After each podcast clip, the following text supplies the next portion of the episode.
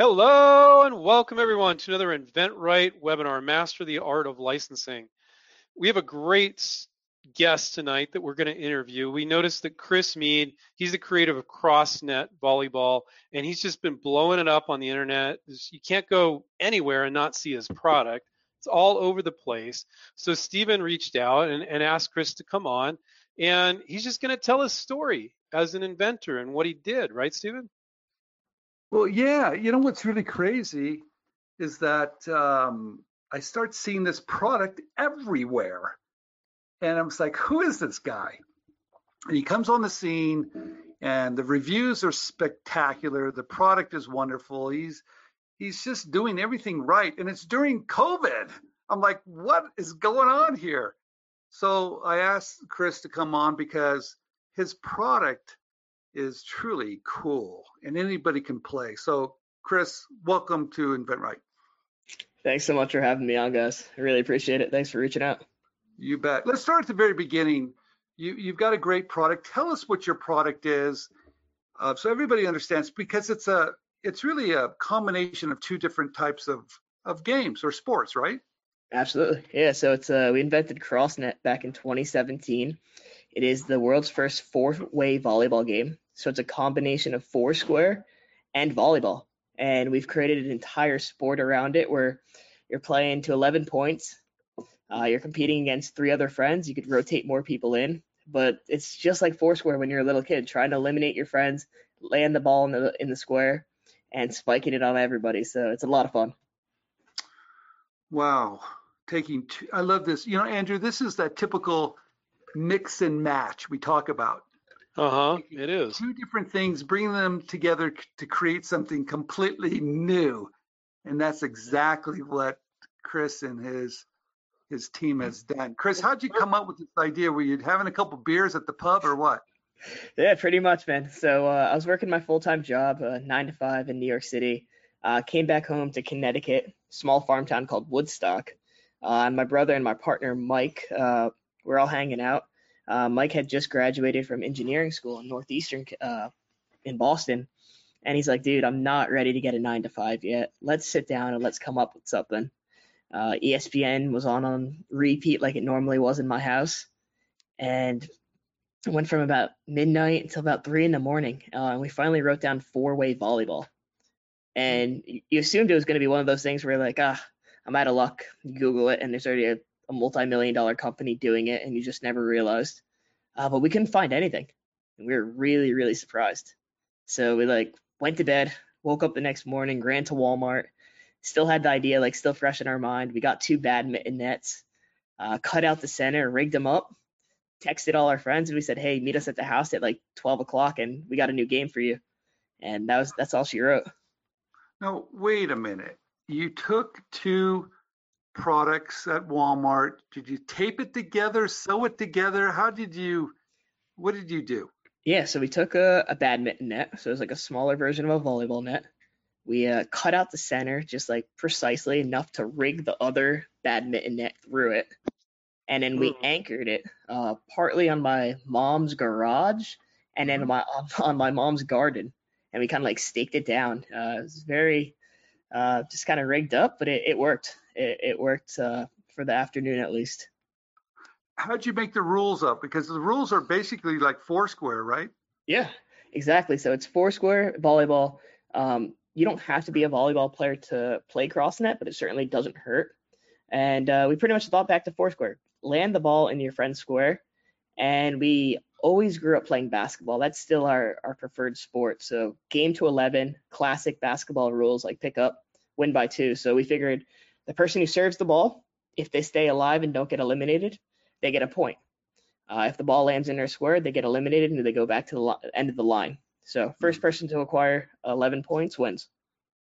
Pretty simple. Now, Chris, you know, I've found over the years, Steve and I have been coaching and mentoring inventors to license their products for the last 20 years, and I've found that the most passionate inventors, all inventors are passionate, almost all, but are game inventors, whether it's a card game or a board game or any game. It could be a lawn game or a beach game, anything they play with their friends.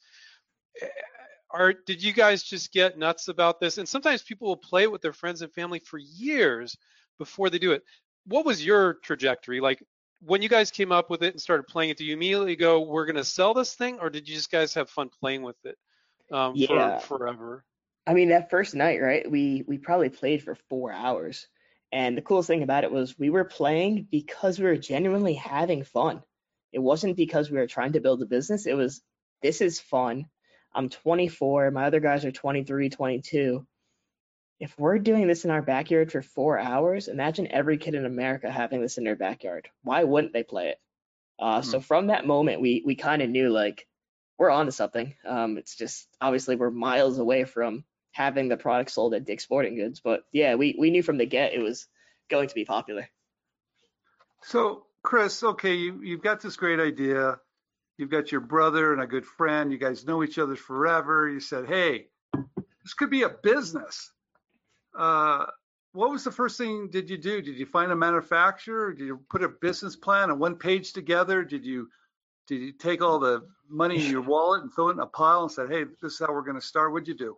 Yeah, certainly no business plan, no one pager like that. Um, our first thing was, fortunately for us, uh, so we did get a little bit lucky. Normally, if you have a good idea, you need an engineer, somebody to kind of design it up. Our guy Mike, the other founder, he had just graduated from school. He had the programs fresh on his laptop. So that night, he went to the drawing board, kind of designed our four-way net. Uh, we were familiar with Alibaba and like AliExpress. We used to drop ship like basketball jerseys on eBay when we were younger, like trying to pay through college. And we reached out to a volleyball manufacturer on one of the websites. Uh, pretty much said, "Hey, you guys look reputable." Uh, typical entrepreneur thing, kind of worried about somebody stealing your product, and six months later they're selling it. But we found one or two people uh, that we had a really good conversation with, good rapport. Uh, had them sign some NDA stuff, and we sent over the idea. Uh, and and then we pretty much said, hey guys, uh, one one factory wanted us to produce like 10,000 units, and we barely had $10,000 to our name, so we ended up going with the one factory who was lenient and was willing to make like 50 or 100 to start. So that was the process, uh, and then was trying the our best attempt to to negotiate and get our price down. Did you, so you're, you're, you reach out, you find the right guys on the internet, which is great. You find the right guy that will make a hundred for you even better. Um, did you at that time protect it? Did you file any type of intellectual property before you reached out to anybody? Not before we reached out, no, we didn't. Uh, but we also had uh, Mike and his. He actually has some good legal connections. So Mike and his whole that, that side of the business took care of the patent process. Uh, so now, fortunately, we are protected uh, for the lifetime of the patent on the four-way volleyball net, uh, which is great, and it gives us uh, it helps us big time, uh, especially here in the states. Did you trademark your name? Yes, we did, Very and we're starting to trademark uh, more stuff, uh, more sayings. Uh, just it's always great to be protected if you can. So copyright copyright on photos, trademark on logos and sayings uh, goes a long way. Any Nice. any knockoffs yet?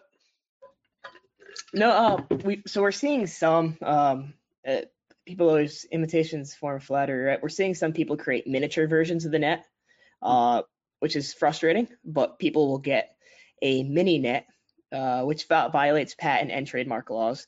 Uh, but the net is only two feet long compared to our full version, which is about 13 feet. So they get it. They instantly write to us saying, "Hey, we got ripped off. We need the real cross net," uh, and then we do the best we can to try to make them happy. But yeah, it's Okay. unfortunate.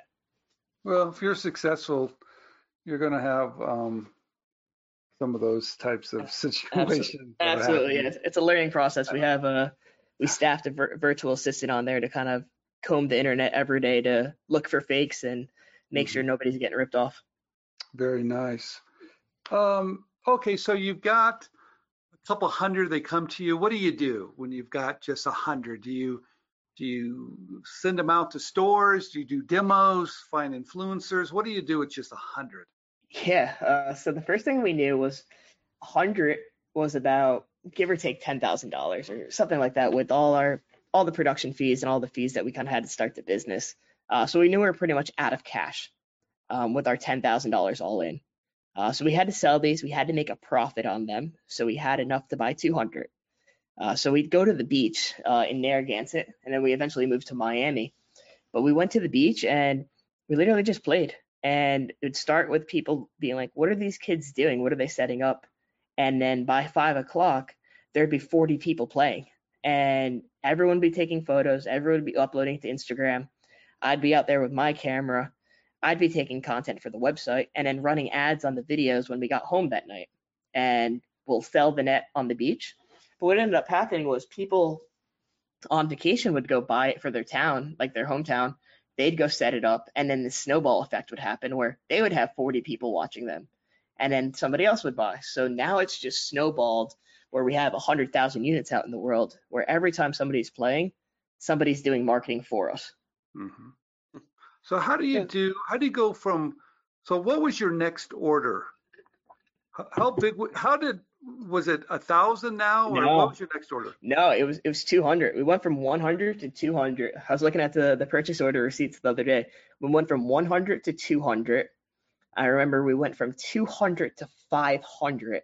Uh, and that really stretched us thin. I was really worried about the business when we went from 200 to 500. Uh, and then we went from 500 to 2,500. So everything we did was self-funded. We didn't pay ourselves out for over 18 months. So we all had a whiteboard in our bedroom in Miami where we lived.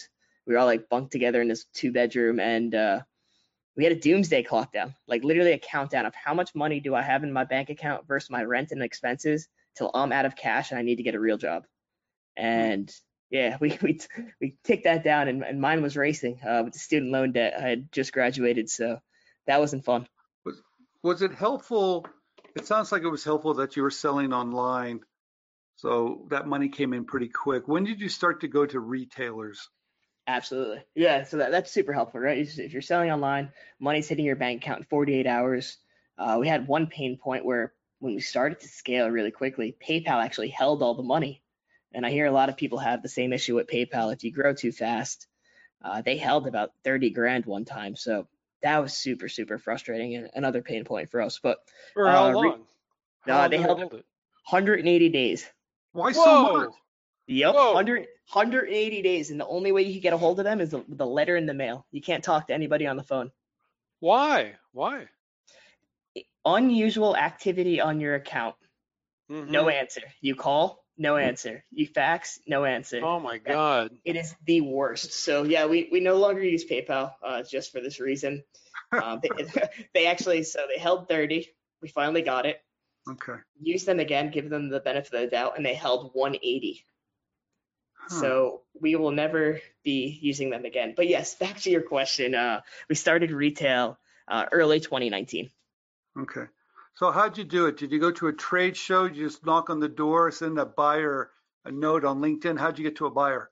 Yeah, so the first thing I did actually when I started the company, when you when you create your company, right, you, you do a bunch of random tasks. You never know if they're actually working or not. Uh, but the first thing I did was add every buyer I could ever think of on LinkedIn, and I didn't I didn't message them right away, uh, but I would post about CrossNet consistently enough. Back then, I was getting I'd be lucky if I got four likes on a post, but the buyers saw the journey, and eventually they would either a come inbound or I would reach out and they were receptive. So the first store was Scheels, uh, Midwestern store, about 34 locations. Uh, we started with two. I begged the buyer. I said, "Hey, please take four, four for each store. I promise they'll be worth it." And uh, they didn't sell. They didn't sell at all. Uh, it took six months for them to finally sell, but they sold out. Why? And Why? I, our marketing wasn't strong. We weren't. I always tell people we're still selling the same product we were selling in 2018. It just took three, two, three years for people to notice. Um, our marketing finally worked uh, about Chris, six months later. Let's talk about that for a minute, okay?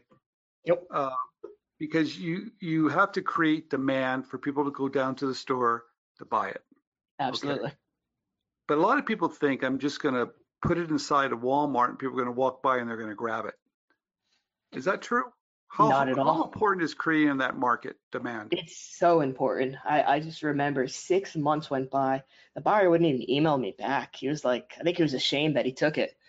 And uh, yeah, it, it was very unfortunate. But once we were able to make that demand where people were searching for it and Mhm. walking into the store, it flew off the shelves. And and now it luckily it continues too. But we went to retail too early and we really jeopardized relationships with stores. So uh, hindsight, I definitely would have waited a little bit till we had more traction online. How are you getting the, let's talk about your marketing because I, I had mentioned to you before we came on, you're everywhere, man. So, Mhm. um, how much effort and time do you spend on that part of it? Because I, I do believe the marketing of a product is really where the work comes in. Regardless if you're, if you're crowdfunding or launching a new product, I don't care what it is. How, how tough is that and how much time do you spend at it? It's really tough. I mean, it's a work in progress every day. Uh, but for us, we now have a full-on uh, Facebook team that runs all of our ads. Uh, we have an email team that's focused on retargeting all of our customers. But the best thing for us has been spending more money in actual ads rather than spending money in content. And what I mean by that is we're never spending thousand dollars, five thousand dollars for video shoots or high quality photo shoots all these pictures you're looking at, they're they're good enough uh, for us. It gets the message across, and they're all free. So we go, we shoot everything with iPhone. We upload the iPhone footage to Facebook. When people uh, are scrolling their Facebook newsfeed, they know when it's a commercial, but they may stop and think, "Hey, that might be Stephen playing with a new game uh, on his iPhone, recording something," and it'll give you five seconds. And that's all we need is we need five seconds. Um, so that's that's our whole strategy. Wow. Very, very cool. How many stores are you in now? Uh, over fifteen hundred. How do you, how do you do the float game? it's tough, man. It's really, really tough. Uh, Some so, people might not know what you're referring to, Stephen. What what does that mean? Well, you, you know, online selling is very different. You put it online, they give you the money, you, you ship Mhm. it, and you get paid right away. I love that, right? But if I give it to a store that wants 60 days, and I don't know if that's, if that's normal or not, and I ship it to them, I might have 30 to 60 days before I get paid. Absolutely. You should see the the ARs float we have now. Yeah, it's it's tough. So fortunately, um, for us, our first store, like I mentioned, was Scheels. Mhm. Um, hopefully they're not. Eh, I think it's their payment terms are pretty standard. 30 days. Uh, I get paid within 30 days. Uh, their buying team does a very good job of me getting paid beforehand for those 30 days. So that plus our dot com sales for the first 12 months, like kind of getting us into late 2019, uh, helped us build up a very nice uh, cash flow. Uh, we are completely profitable, have been for over 18 months now. Uh, no debt on the company whatsoever. So we just kept reinvesting. We'd go from 2,500 units to 5,000. We'd build up inventory. Uh, and then I would introduce retailers like Academy Sports or Dick's Sporting Goods, uh, which we're nationwide in both of them right now. And those are net 90. So that's tough. You're you're fronting the cash to China to make the product. You got them to create the labor. You have to wait for it to come on the boat for 30 days. You have to ship it out. You're out of the cash uh, up to 150 days sometimes. So Mhm.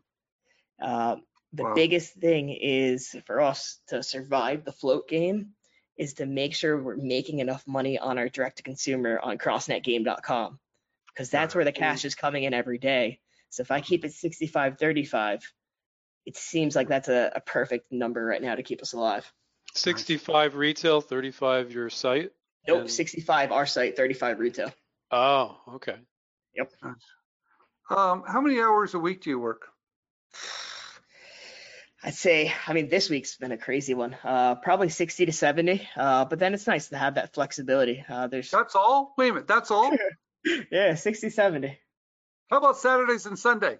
Oh, uh, I try to take off, but uh, yeah, man, 60, 70 sounds like a good number to me. Uh, I try to really separate. Fortunately, we, we started to hire. Uh, we have a team of virtual assistants. We have about 20 virtual assistants that are working a lot of the time. So trying to get myself out of the business to work more on larger picture stuff. What do the virtual assistants do for you? Yeah, so uh, proudly now, uh, due to the spike with COVID, we have around the clock customer service. Uh, we certainly didn't have that uh, a few months ago. So we got around the clock customer service. I have, I'm very big on only hiring um, for projects rather than full time unless we really, really need it. So I have a uh, a graphic design. Uh, I have a graphic design person who's taps for like smaller projects. I have a higher paid graphic design person for larger projects. Uh, we have a coder, we have an HTML expert, stuff like that. Okay. Um, any line extensions coming down the road? Yeah, so we just dropped uh, CrossNet H2O, which is our pool model. So for the first time ever, you get a four-way volleyball net floating in your pool. Oh, that's fun. What do you call? What's the name of that? Is it CrossNet water, liquid? What do you call it? CrossNet H2O. H2O, man. Okay, good for you. H2O. yeah, so that, that's going well. So we got that. Um, we dropped the indoor CrossNet uh, back in January. Yeah, there it is. So that's killing it. Um, we dropped indoor CrossNet back in uh, January. We're in uh, 7,500 schools right now. So the teachers are demanding it. They want to play inside. So we gave it to them. And uh, we just dropped a partnership with Wilson, actually. So yeah. Are you the- surprised? Of course, I'm surprised. I'm a I'm a farm town kid from Connecticut. I grew up very, very, very middle class, if not lower class, and we had a cool idea and we just went for it. And three years later, I'm having meetings with Dick's Sporting Goods. It's it's very humbling. Hmm. What, um, looking back, what, what was the biggest mistake you made? Biggest mistake. Um, there's two mistakes. Um, not negotiating hard enough off the jump. Uh, because once you set your price point, you've you've kind of set you've kind of set where you're at, uh, and then you negotiate downwards. But um, we should have negotiated harder off the jump, uh, thinking that there's way there's tons of manufacturers out there that would have worked with us in hindsight. But it is what it is. And then secondly, don't overbuy packaging or don't overbuy anything because of price breaks. Um, stuff changes, ingredients change, formulas change, products change, logos change. We ended up getting stuck with a couple thousand boxes that uh, really hurt our cash flow in the beginning. And we ordered it because oh, we saved 20 cents a box. That's cool. Uh, but it's not cool when you're out 5,000 bucks and the boxes are sitting there collecting dust on them because you can't use them. So stuff like that. Uh, Okay. those, those are big. Um, that's really interesting. Let's talk about negotiations for a minute because that's really important, right? Should you negotiate on everything? Personally, I do. Uh, I typically do, unless unless you feel like you got a fair price. Uh, today, I was involved in a negotiation with uh, professional volleyball players that are about to become like the face of our company, Mhm. and they gave me a fair price. I didn't expect them to give me a fair price, and uh, I said, "Hell, your, your your price is fair. I'm not gonna I'm not gonna balk you down because sometimes you get less less quality work if they feel like they're kind of slighted. So you got to pick your battles." So, Chris, tell us a little bit about your negotiation style. How do you do it? The price comes in, you know it's a little high, you want to bring it down. What what do you say? fortunately we're in demand right so there's tons of people that do want to work with us um, so i'll typically say hey uh, let's just say hey we're, we're working on a website right the website people say hey $40000 for this new website i'll say hey we have $25000 in our budget right now and, and in the back of my mind i'll be like ultimately i know i'm probably want to settle at 30 so i'll, I'll say 25k Mhm. and they'll come back. I'll say, hey, we got XYZ looking to work with us as well, looking to make a decision by the end of the week. I know they people have quotas to hit. They'll come down to 30. Um, so I go a little bit lower. Mhm. Uh, it may pe- rub people the wrong way, but I ultimately I get to the price that I have in mind for my budget. Mhm. Hmm. I, I have a question about manufacturing. Um, you know, if if a product is purely a sewn product, it's really nice because there's not a bunch of tooling. You know, it, it gets sewn. You, you have some pole. You it looks like you have poles here. You have nets, and the poles look. uh, My guess is they're probably lock into each other with those snap buttons. That's my guess. Absolutely. Yep. Can, can you talk about the manufacturing of it? Which part's hard? Which part's easy? Yeah, I definitely can. Um, so we now have three factories. Uh, started the year with one factory. Now we have three factories producing over 30,000 units a month. Um, the the tough stuff is getting the poles to to match perfectly, especially when you start with a new factory. So all the poles need to line up. Uh, our claim to fame is that CrossNet is height adjustable for men's, women, and children. You take one pole out, you're at women's. You take two poles out, you're at children's height. So if those poles don't line up perfectly, if those buttons don't work like they need to, the whole system doesn't get to work. So you're at 150 if the if that pole pole doesn't work. That, so that, that, that seems so basic, but it's It does. it's not.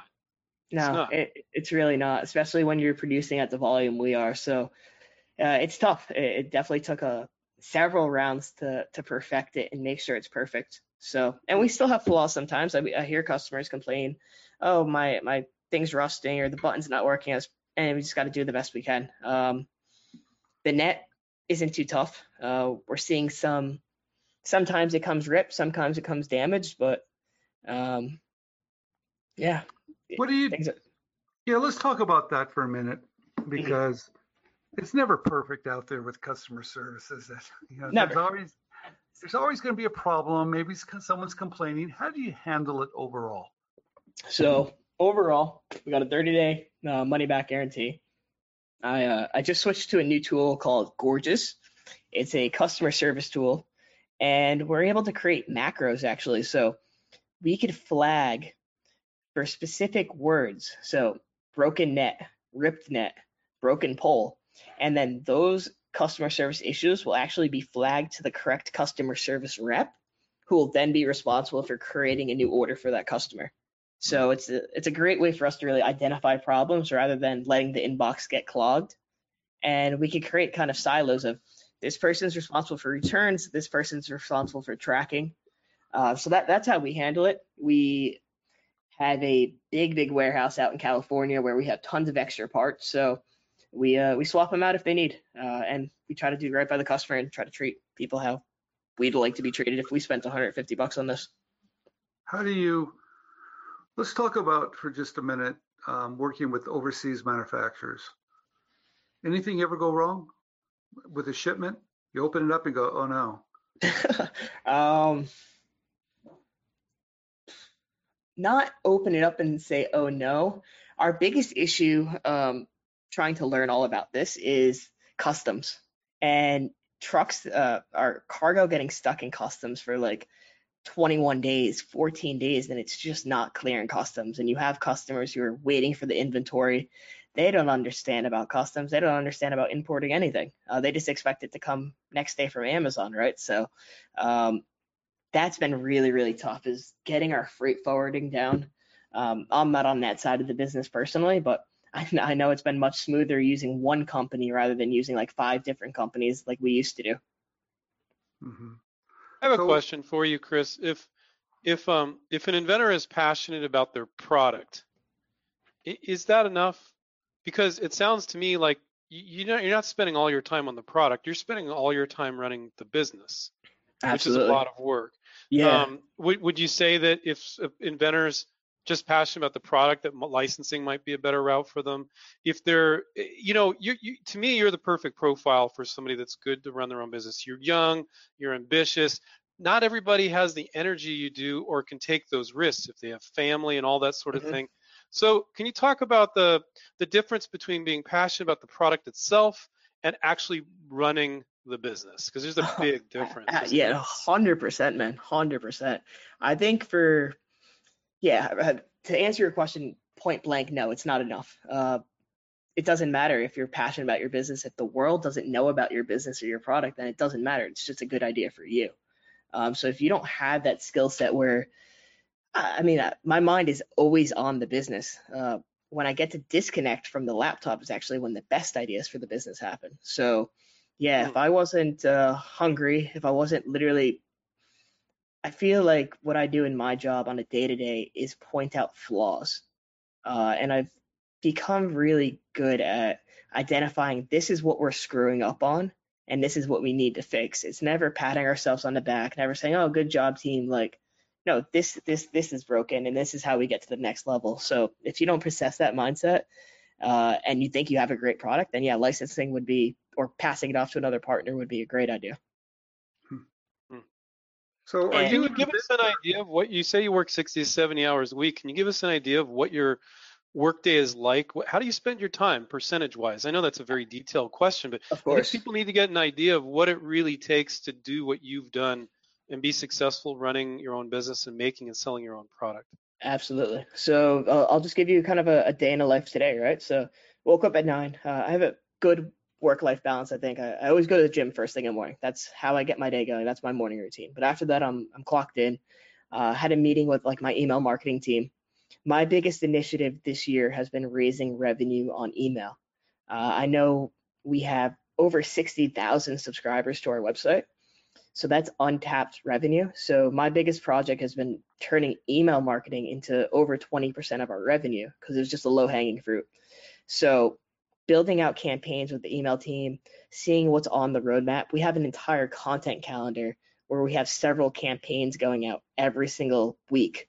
Uh, so that that's a whole hour, two hours of work, making sure campaigns are being built, looking at the content calendar. Uh, from there, we're dropping a new website next week. So I worked with a an agency to create the website. They finally gave me the website back. I have spent the last week ripping it apart, literally frame by frame, uh, trying to figure out exactly what's wrong with it, exactly what needs to be changed. I have a, a Google Doc. You guys should see how long it is, but piecing it together because I know from the contract I have with them, I have one round of revisions, so I got to give them all my revisions.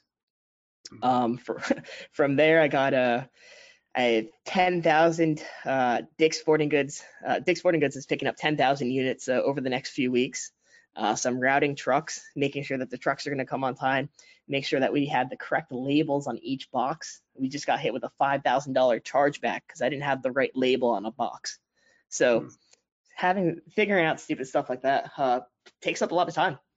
Uh, but that's but you, like so that. you're not spending your time on the product, you're spending your time on the the business. And oh, absolutely, kind of... yeah, absolutely. It's all on the business, all on the e-commerce side, and then building out relationships with wholesalers. Uh, a lot of uh, spring 21 planning right now, actually, envisioning where the product fits on the retail shelves. We're redoing all of our packaging for every product line. We're going to have brand new boxes, which are beautiful. Uh, so, working with the designers to finish that. What do your partners do? so, my partner, Mike, uh, the founder, uh, he's in charge of all of the product creation. So, he's the one who's actually inspecting it with China. He's on WeChat until five in the morning every night. Uh, so he's talking, making sure that all of the inventory lands, all the inventory is shipped. Uh, we just started factory relationships with two new places, so making sure they're up to beating the quotas that we have from uh, the wholesalers on our online website. He is also in charge of customer service as well, like kind of overseeing that team, making sure our people are online, making sure that the inbox is getting cleared. And then my brother Greg, uh, he handles all the legal, all the finance, and also he runs the paid ads. Uh, so that those Facebook ads, he kind of has that relationship with the agency. And then he is also in charge of order fulfillment. So he just moved out to a new California warehouse. So he's overseeing all the workers, making sure the boxes are shipped, making sure we're out of a back order, uh, and that every day everything is being fulfilled within 72 hours now. So yeah, there's a, a lot of different hats as founders. Wow. Stephen, I'm a little overwhelmed just listening to talk about it. it's a lot, man. so, you better be young. That's all I got to say. Um, yeah. uh, wow. So, Chris, at this point, you're more of an entrepreneur than an inventor, correct? Absolutely. Okay. I mean, you got to be creative through the whole process still. Mm-hmm. Um, but it's a it's a lot of just running the business, making sure everything is working smoothly. What is what is your goal for the next couple years or five years, or do you even have that planned out? Yeah, of course. I mean, five years. I went. My my overall biggest thing is that, like you said when we first started talking, the uh, CrossNet's popping up everywhere, but CrossNet is not popping up everywhere as a sport yet. People don't look at it and firmly understand the rules. Uh, mm-hmm. when when I give you a basketball, right, and you're at the basketball hoop, you know the rules, you know how to play. Uh, mm-hmm. you you were taught when you're five years old, but it's just stuck with you the whole way. I want CrossNet in five years to to be a sport. I want people to see the nets. I want to see, I want them concreted at their local parks or their local beaches, and they know how to play CrossNet. I think of it like I'm sp- selling a basketball hoop, and I have the rights to sell a basketball hoop. Um, I need to push the sport, and in order to do that, I need to push it at the physical education levels. I need to have volleyball players embed it into camps, into their groups. Uh, so that's my biggest mission right now, on top of making it uh, being sold in every country, or at least the biggest countries we can. Okay. Chris, you said something. I asked you. I said, uh, "Are you a volleyball player?" and what did you say? What did you say to me? Not at all. Absolutely not at all. I uh, None of us are. None of the founders are. Uh, we created this because volleyball was intimidating growing up. Uh, in gym class, right? We would be Mhm. six on six, ten on 10. You touch the ball once or twice in a 45 minute gym class, and you're like, "Ugh, when's basketball coming out? So volleyball really applies to a select few people. And for us, like, there's so much fun spiking the ball in your friend's face and jumping over the net and being competitive. Um, but it just never worked out for me on a doubles net playing with somebody else diving in the sand. Like that wasn't what I was into. Stephen's a really tall guy. He'd probably be good at volleyball, but I was always intimidated by volleyball. I was sucked at it. Mhm. But I looked at what you have and I'm like, that just looks like fun. That looks like something I get together with a couple of my buddies. We just have fun with it. And Absolutely. volleyball just seems so serious and, and kind of hard to play. Absolutely. It's a lot of ground to cover. You got to be diving. You got to be competitive, mm-hmm. and ev- just the whole the whole kind of concept of that sport is this is mm-hmm. super serious. If you're not into volleyball, like don't step on the court. And ours is like you having a good time at the beach, go go play around and hit with your friends, or just if you want to be super serious, be super serious with it. So it's it's a little bit for everybody. Yeah, that's cool. Hey, Andrew, let's open up the questions. This has been awesome, Okay. Chris. Thank Well, you. I yeah, I should prompt. So, so you guys type your questions into the uh, questions box, and I'll read them off. I got a few here. Um, ben says, uh, uh, "Hi, Stephen and Andrew," uh, and I'm sure they're addressing you, Chris. What online channel were they initially using to sell CrossNet? Sorry if I missed that. Uh, Shopify, and we still use Shopify. nice. What do you What do you like about Shopify? What don't you like about it? I like that it's $29 a month to start off, so that was within our ballpark. Um, I like that I can still to this day I could create the whole site. I don't need to go hire a uh, an agency or go hire somebody a coder to create a basic framework to start off. So it just gives you all the tools you need for $29, which uh, is a bargain. Nice. Next question is from Jeff. Uh, who would you recommend instead of instead of PayPal for a payment processor? Good question. Um, so I would recommend one, not using PayPal at all. Two, getting off of Shopify payments if you're on it because their processing fees are ridiculously high. I would go use a company called Authorize.net, uh, which is what we use, and then you could link it to a private bank. So you could just literally find tons of private banks that link up to Authorize.net, but you'll find that their percentage fee is about 50% compared to what a PayPal or Shopify pays, which is adds up over time, especially at scale. Yeah, Authorize.net. Cool. A Little ad for them. I like that. Uh, Mike says, question: Were there any books you read that were helpful that helped you be successful? Wh- What motivates you, in other words? Yeah. Um, biggest thing lately has been listening to podcasts of different founders of people that I want to kind of emulate. Um, uh, what's it called? How I Built This by Guy Raz. Uh, that's my all-time favorite podcast. He just has awesome people that like the story of Ben and Jerry's or Vita Coco, cool stuff like that. That I wish people would look at CrossNet like that kind of company uh, one day. Uh, but also a book called Double Your Pro- uh, Double Your Profits by Bob Fifer. Uh, really resonated with me because my whole thing is ripping apart the business, finding places I'm overspending. Uh, and that book really like woke me up. Cool. Wow, Stephen, he's just Chris is sharp. he's just rattling things off like like he does webinars all the time. Suzanne said, um, "Hi, uh, who did your packaging?" I did my packaging. There you go. you did? Did you? You're like on Photoshop and doing it? Yeah, Or- yeah, Photoshop. Went to went to college for film. The only class that really resonated with me was graphic design. So yeah, uh, I did the first the first two iterations of the box.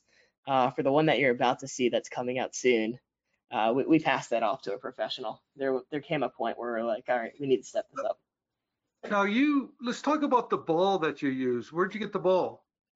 Yeah, so we have a factory out in China uh, that, yeah, mass produces these balls, and then we ship them to this other factory where they actually make the product.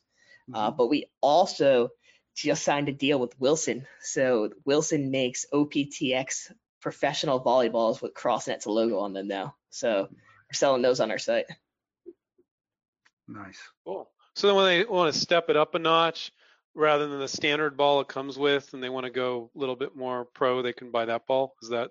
Absolutely. Got yeah, it. you'll see in the volleyball community, like we were talking about, those people have a very strict uh, mindset on what ball they need to use, and it's always this ball. So if we can't uh, can't beat them, we'll join them, and now we have the same ball with our logo on it.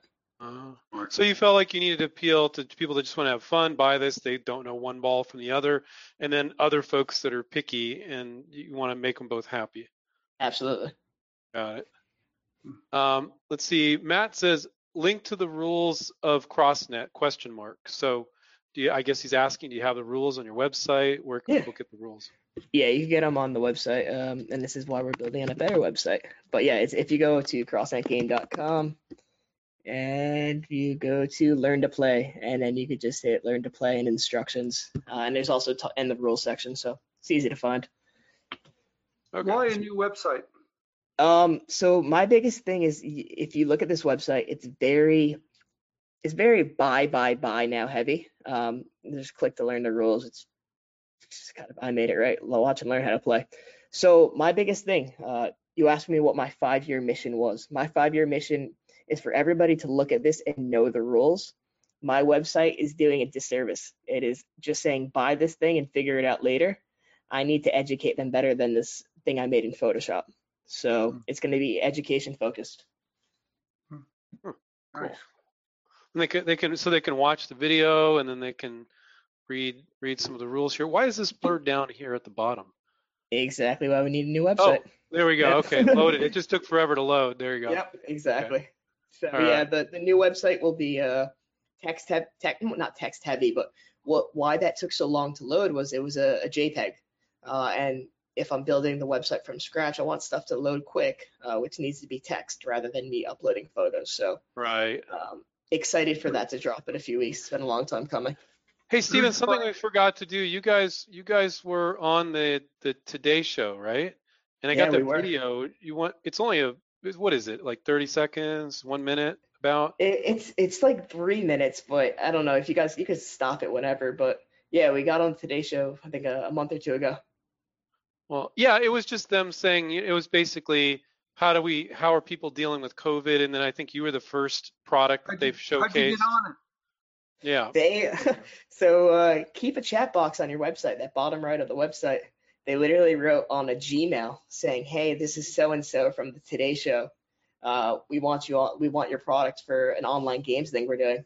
And we wrote back and we simply said, "Sure, send us the address." And we kind of felt like it was too good to be true, and uh, it, it happened.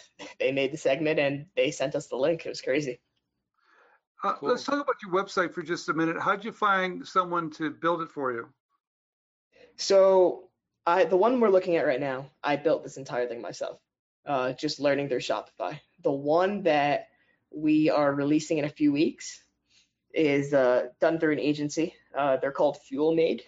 Uh, they had a very good reputation for building kind of like Shark Tank products websites. So a lot of Shark Tank uh, companies have went to them for their websites after and just kind of taking a look at their price compared to some other vendors. It was a, a fair and reasonable price. And I think it came out really well. So I'm excited to, to launch that for you guys next week. Nice. Cool. Will they will they help maintain it, or do you do that yourself, or hire someone within your company? So the maintaining uh, is really, I could do that myself. Uh, but eventually we'll probably have somebody like a head of growth or head of e-commerce kind of house that. Uh, they'll certainly, they'd love to take it on on a monthly retainer, but I don't think it's warranted. You're pretty you're a pretty frugal guy, aren't you? Certainly am. All right, good to know. You, you mentioned the chat was the reason why you got the Today Show. Do you have real people on there, or do you have a bot on there? Like, how? Yeah. What's your philosophy with the chat? What have you found? Yeah, so in our uh, our business hours uh, are typically it's five, it's 9 a.m. to 8 p.m. on the live chat. So we'll have a, a whole team. Sometimes, depending on the demand, we'll have three or four agents on the live chat. Uh, and now we have the customer service that work from like eight to eight in the morning, pretty much answering all the emails. So if you leave your email, you write a message, uh, you'll probably get a response actually right now, but it won't be on the live chat. Oh, okay. That's yeah, pretty good. That's better than most it- people yeah. do. Yeah, it, it's super helpful. Um, it's really cost efficient for us. I've had uh, Dick's Sporting Goods actually came in on the chat box. They wrote a message. No Um, kidding. And if I didn't have that, I would I wouldn't have a deal with Dick's Sporting Goods right now. I was begging begging the guy on LinkedIn. He never wrote back to me.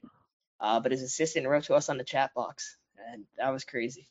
Wow, that's making a case for having a chat on your website. Sure is. Um, um, let's see. Uh, Suzanne says, "Thank you, thank you for taking your time and wisdom." Um, Melanie, what is your growth plan? Will you be hiring internal roles to grow the business beyond your capacity? Kind of a general question, but good question. Yeah. So we just hired a head of marketing. We just hired a head of social. I just opened a warehouse in Canada with two full-time employees out there. Um, simple answer is yes. When? I don't know. Um, I like to try to hire everything on a freelance basis until uh, I feel like there's 40 hours plus of work to be done. We are hiring a junior accountant. If you know a junior accountant, send them our way. there you go. I got a question for you. All right. If some inventor had some other great game, would you look at it? Yeah, of course I'd look at it. Um, I, I'd be honest with them. Like I've told many people, I, I really am not the person to have a lot of time right now. Uh, but I am very open to helping people um, because I wish there was a resource and somebody I could talk to that was able to do the stuff we've been able to do. Uh, and like I said, we're, we're, we're honestly just, we're lucky. We're, we're 27, we're 26. We invented the sport and uh, it's really working out for us. Uh, it's been crazy. So if I could help anybody, it'd be great. Well, more, I think more specifically what Stephen was getting at is if an inventor, because our crowd licenses products, that's our crowd. And Yep. so if an inventor had a product that matched your product line, would you be possibly interested in licensing? Oh, it? Would you- Of course, we already, uh, we actually have one in the works right now. So yes, hit us Oh, up. okay. Wow, that's Chris great. at, Chris at crossnetgame.com. There you go. Chris at crossnetgame.com. Cool. Um, Joyce says, would you choose Shopify to start as a testing ground? Absolutely. It's the, my opinion, the best e-commerce platform. Uh, you could use something like a WordPress or I don't even know what else you'd use, but you're gonna spend way too much time coding it yourself, configuring stuff.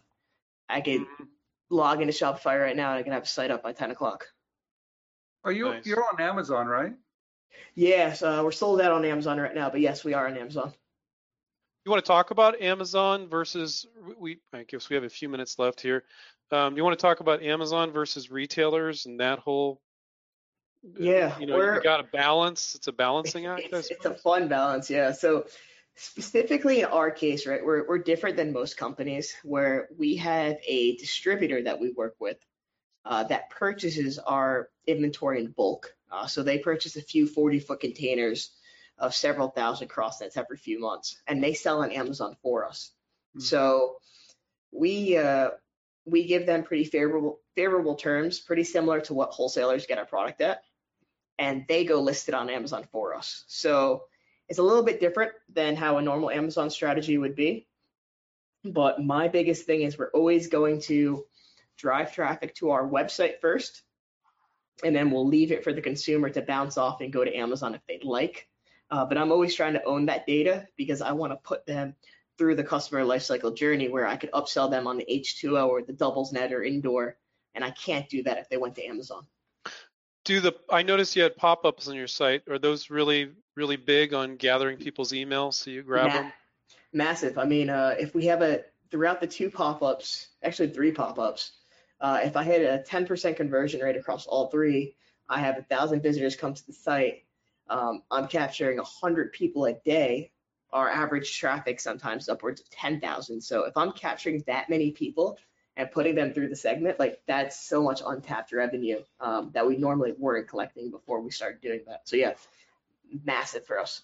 What What are you doing with the pop-ups? Are you giving them something? Are you saying? Or are you just saying just sign up? What What does work best for you? Oh yeah, definitely gonna motivate them. So uh, we do a ten dollar uh, ten dollar discount, uh, which people definitely like off a hundred and fifty dollar product.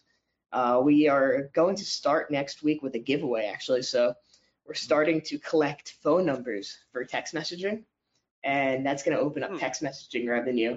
And then once a week we're gonna do a flash sale where it's literally use code free crossnet, and the first one to to claim it is the first one that wins, and they get their free crossnet using the code. So little things like that to motivate people. He's a good marketer, Stephen, isn't he? God, I think he's brilliant. Yeah. Yeah. Well, Thanks, Chris. Uh, Chris, I'm impressed. Um, wow, you're doing everything right. Great product. God, you, you created a new category, didn't you? A new sport. You did. I appreciate it. I, I, I truly think you did. And I like that you're going in the in the water. You you can play with it in the gym. I think you can play in the sand. I mean, you, you're covering it. You got the great balls. Uh, everything about it. The branding's right. Uh, spot on, Andrew. This is fun Yeah. stuff.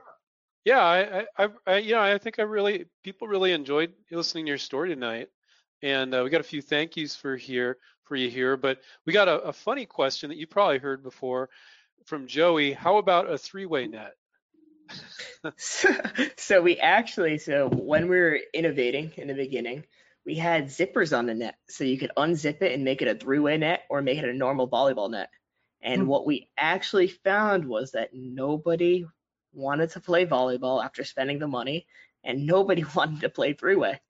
Um, so that that's that. Uh, and and sport doesn't really work as well as three-way compared to four. So Yeah. Okay. Yeah. So just some nice comments. Mike says, "Hi, this was super interesting. Thanks for your mentoring and experience, Chris." Jeff said, uh, "Your ability, you're you're a very humble guy. Thank you for your story tonight." Joyce said, "Thank you. Enjoyed it very much. Smart young man, and uh, proud of you." it's like she's mom thank you. Thank you, Joyce. That was nice. Um, Steve says, uh, "Smart guy." And so, um, if I prompted people, there'd probably be a flood of thank yous there. But um, oh, here they come. Uh, okay, now I can't read them all. Um, Jamie, thank you, thank you, Chris. Great story, very informative. Bob, I really enjoyed listening to this webinar and Chris's story. Thank you, Corey. Great webinar. Thank you, Adam. Thank you so much for your time and info. Um, P.S. I also hate PayPal. that, uh, really cool. Any CrossNet uh, tournaments, tourneys yet? Oh, yeah. interesting. Yeah. Oh yeah, we, we had one in San Diego. Um, and after COVID, we certainly will. Cool. Julie wrote, "Great startup. Congratulations. Thank you for sharing." And you know, if you guys if you guys are licensing and you have an idea for Chris, it sounds like he's open to that. Um, Absolutely. you know, it's hard for a startup to take on a new product, but at the same time, it's very important to to diversify and tap into that distribution you already have, Chris, right? And Mhm. expand your product line. Um, Absolutely. does it scare you sometimes to expand your product line? Like, oh, we might overreach and then fail at this new product, or do you feel like, oh, we could just test anything and try it out? What's your take on that? My my take is we could just test it and try it out, right? Like that Mhm. H2O, that water version. We we didn't put too much cash into it. Like we did a, definitely spent a long time developing it, but we took the same mindset that we took to the original CrossNet. We bought 300 to start. Um, we sold out of those 300 really quickly because of the demand, and then we bought 5,000 uh, because cash flow allowed us to do that. Uh, but it really didn't cost us much, right? We know our product cost. We know we could start the line with 100 units. You're looking at a $10,000 investment as an established company. Like, I mean, we're still a startup, but it's not as much of a risk anymore as it used to be. hmm Yeah. Stephen, you have anything you want to say in closing? I think we're at the hour here. No, I'm just really surprised. I think this is a wonderful story, and I'm just impressed with all of it because his marketing strategy, I think, is spot on. I, I like that he's frugal. I like that he's a good negotiator. I like that he knows his team has um, they they kind of separate everything and they seem to be able to work together.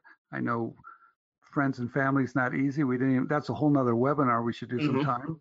Absolutely. Um, but it, it's uh, it's a great story, and it's a great story now with what's happening, Andrew, with COVID, and people are pulling back, and he went full force, and um, people are loving it. So you're seeing a success story, and maybe we can ha- have you come back next year, Chris, and you could tell us Absolutely. that- I'd love it. you could tell us that it's going to be in the Olympics or something. I, I'm sure that's not too far away. Oh, I love That'd that. great. That'd be great, guys. That'd be cool. Thank you so much, Chris, for taking your time and sharing with our audience. I think a lot of people will watch the replay and really enjoy it. And um, Yeah, man. Just um just very inspirational. We're here whenever we get Stephen, whenever we get people on that are that are young and do that, we're like, damn, I didn't do all that when I was that age. I feel like I'm Um, sleeping at the wheel, man. yeah.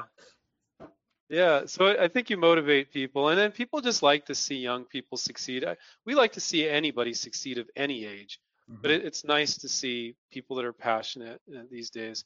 I think it's tough for young people these days. You know, a lot of um, I sound like an old fart saying that, but I think in a lot of ways it's a it's a it's a hard time for millennials and and others. You know, it's uh, I think they, we Well, give millennials a hard time. Maybe some of it's deserved. A lot of it probably isn't. You, you got to take a little chance, and, and it's a little bit risky. And I'm sure there's times that they were very nervous, and Absolutely. but they they had a vision, they stuck with it, and it sounds like they're really three smart guys, and uh, it's really cool to create a category. That's what I like. Yeah. hmm Absolutely, man. That's amazing. And I also like that he brought he took two basic, you know, games, you know, and he brought them together and created something brand new. I love that concept of mix and match, and and this is a perfect example of of doing that. And um, and it's fun. You're right. Volleyball it's a little intimidating. I'm pretty tall and I don't like to play, and uh, but this this is kind of fun. You could play this anywhere. Um, hmm at a party, uh, school ground, indoors. I mean, this is kind of perfect thing. So, good job, Chris. Yeah. Yeah, Thanks, Chris, guys. please, please, please come back and give us an update. We'd love to have you back. Absolutely. Absolutely, guys. I'd love it. Thanks Okay, so much for last having me on. One Go last ahead. thing, you guys. This is a great game, great sport. You you met the guy that created it. I know you're at home, and I know you're looking for something to do besides beer pong. Buy game. There you go. By CrossNet, just Google it. You'll find the site in two seconds. Yeah, you yeah, you will. So I want to remind everybody to take care and keep inventing, and we'll catch up with you guys next time. See ya. Good night. Bye, everybody. No.